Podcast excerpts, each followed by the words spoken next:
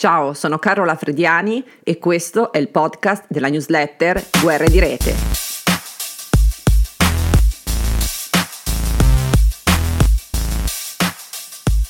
Buongiorno e benvenuti nell'edizione del 7 febbraio 2021. Oggi partiamo di nuovo con Clubhouse, di cui avevo già parlato la scorsa settimana. Che cos'è Clubhouse? È un social network per conversazioni audio in tempo reale, una sorta di grande convegno multisala globale in audio streaming. Dalla Silicon Valley sta facendo ora incetta di utenti anche in Europa. La scorsa settimana avevo sollevato alcuni dubbi sulla raccolta dati fatta dal social e in particolare sul tentativo di avere accesso a tutti i costi alla rubrica. Questa settimana c'è da segnalare la partecipazione a Clubhouse di Elon Musk, il CEO di Tesla, a una stanza show che si chiama The Good Time Show, in cui è stato intervistato su vari temi, dalla colonizzazione di Marte a GameStop. L'ingresso di Musk ha messo alla prova il limite da 5.000 ascoltatori delle stanze.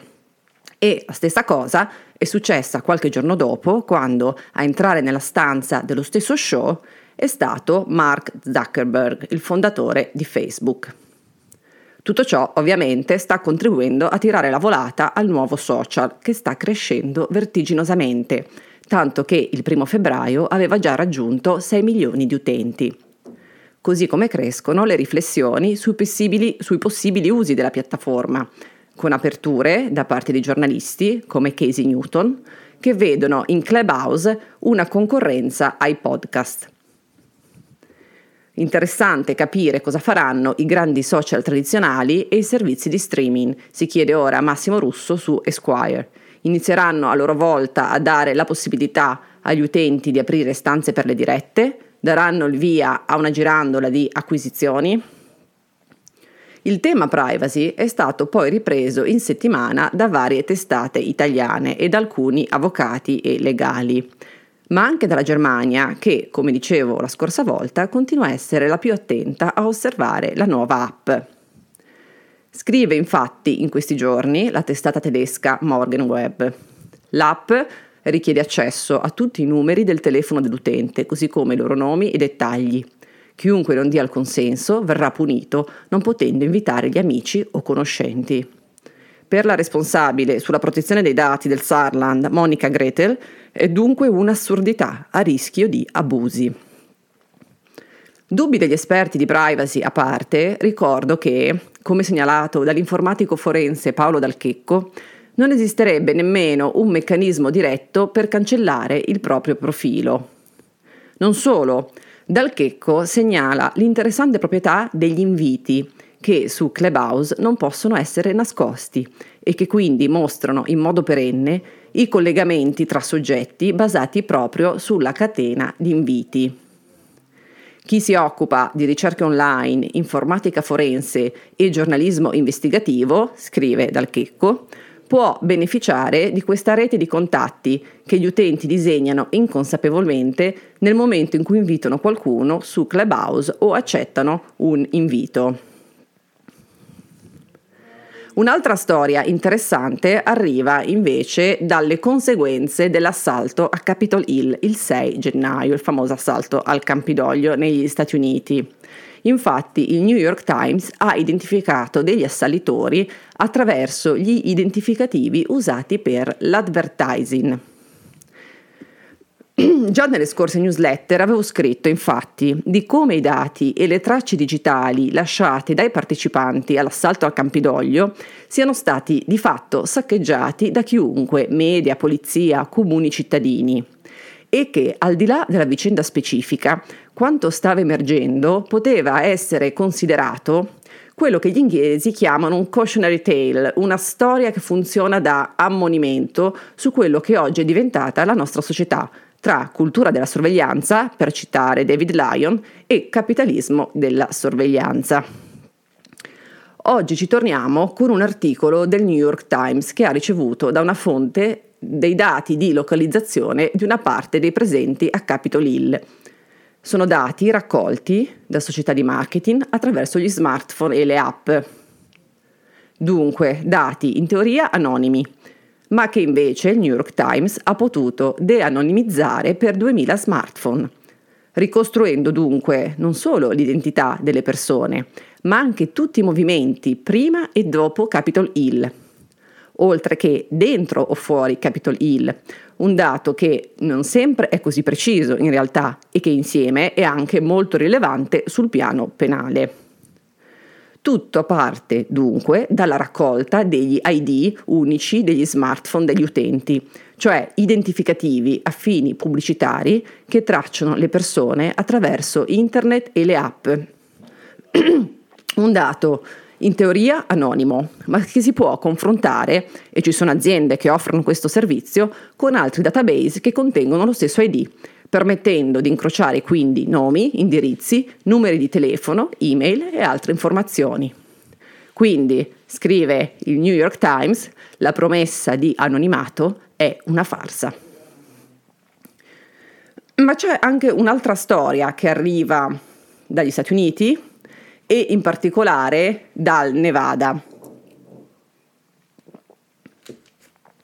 Il governatore del Nevada vuole infatti introdurre una nuova legge che permetterebbe ad aziende tecnologiche di formare governi locali separati dentro lo Stato. Il governatore Steve Sisolak le chiama Innovation Zones. Secondo questa proposta, le aziende con una certa liquidità e che operano in settori come l'intelligenza artificiale, le rinnovabili o la blockchain avrebbero la possibilità di formare governi locali con lo stesso potere delle contee. Potrebbero cioè raccogliere tasse, gestire tribunali e scuole. Per fare domanda, un'azienda deve essere in un settore innovativo, quindi intelligenza artificiale, robotica, blockchain, aver comprato almeno 78 miglia quadrate di terreno nel Nevada, lontano da città e centri abitati, e deve investire un miliardo di dollari in 10 anni. Per alcune testate locali la proposta del governatore arriverebbe da un'azienda ben precisa nel campo delle tecnologie blockchain. Blockchain LLC, che già nel 2018 aveva acquistato della terra in Nevada con l'idea di costruire una sorta di comunità innovativa. Se a qualcuno, come ho scritto in newsletter, la proposta farà salire un brivido da letteratura cyberpunk lungo la schiena, ad altri verrà invece in mente un famigerato precedente storico, le Company Town, nate negli Stati Uniti a fine 800, in realtà non solo negli Stati Uniti, ma qui ci interessa diciamo, l'esperienza statunitense, nate appunto negli Stati Uniti a fine 800 da parte di alcune grandi industrie che avevano costruito quindi non solo le abitazioni, ma vere e proprie cittadine per i dipendenti delle proprie fabbriche, che si trovavano così ad avere lo stesso datore di lavoro, lo stesso proprietario di casa, lo stesso gestore di biblioteche, spacci, negozi e così via. Un appendice di quel capitalismo rampante di fine 800, di quella di quell'era dorata eh, che in realtà definita così criticamente e eh, satiricamente da Mark Twain, i cui più potenti rappresentanti furono chiamati da qualcuno capitani d'industria, da altri Robert Baron, cioè baroni rapinatori. Ad ogni modo le company town persero tutto il loro smalto alle prime crisi economiche e alle prime proteste dei lavoratori e furono poi per lo più abbandonate con l'avanzamento delle lotte sociali e le politiche del New Deal. Ci sono anche altre notizie che hanno a che fare con il rapporto tra grandi aziende tech e lavoro. Ad esempio il fatto che Google avrebbe raggiunto un accordo col Dipartimento del Lavoro statunitense per cui pagherà 2 milioni e mezzo di dollari a più di 5.500 dipendenti e candidati che avrebbero subito, secondo il Dipartimento del Lavoro, una discriminazione nella paga e nelle assunzioni. In particolare per il Dipartimento del Lavoro, le ingegnere informatiche erano sottopagate, scrive The Verge, ma avrebbe anche identificato delle differenze nelle assunzioni nei riguardi di candidati asiatici e donne. Il tema della parità salariale delle donne nell'industria tecnologica e ovviamente non solo in questa, è emerso più nettamente negli ultimi anni a partire dalla marcia di dipendenti Google del 2018 che protestavano contro il modo in cui l'azienda avrebbe gestito accuse di molestie sessuali sull'onda del Me Too. E più recentemente, come raccontavo anche nella scorsa newsletter, è cresciuto anche un movimento di sindacalizzazione.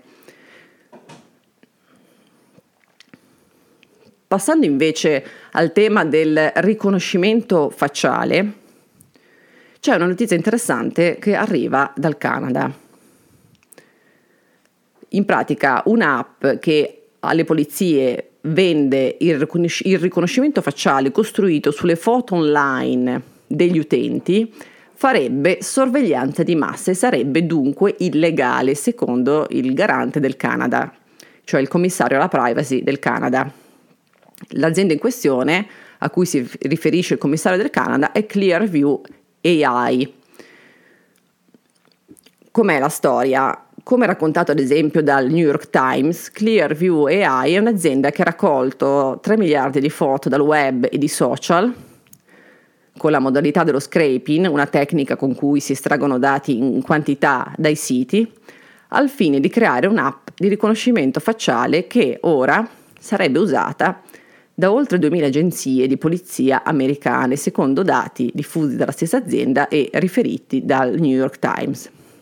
Quindi quando un agente fa una ricerca con l'immagine di qualcuno, l'app fornisce i link ai siti dove era apparsa la faccia di quella persona. Ora, per il commissario alla privacy canadese, le immagini prese dalla società, anche se erano pubbliche su internet, sono state usate in un modo che non era quello inteso da chi le aveva pubblicate e in un modo tale che potrebbe anche creare un pericolo significativo per quegli individui. Sarà interessante vedere come evolverà questa storia e anche le ripercussioni in altri paesi rispetto a questo tipo di eh, industria. Tra l'altro proprio dalla Germania arriva la notizia che il garante per la protezione dei dati personali di Amburgo ha obbligato la stessa azienda a cancellare le informazioni di un cittadino tedesco che aveva fatto una richiesta di accesso ai dati per sapere se nel database dell'azienda erano presenti la sua faccia o i suoi dati biometrici.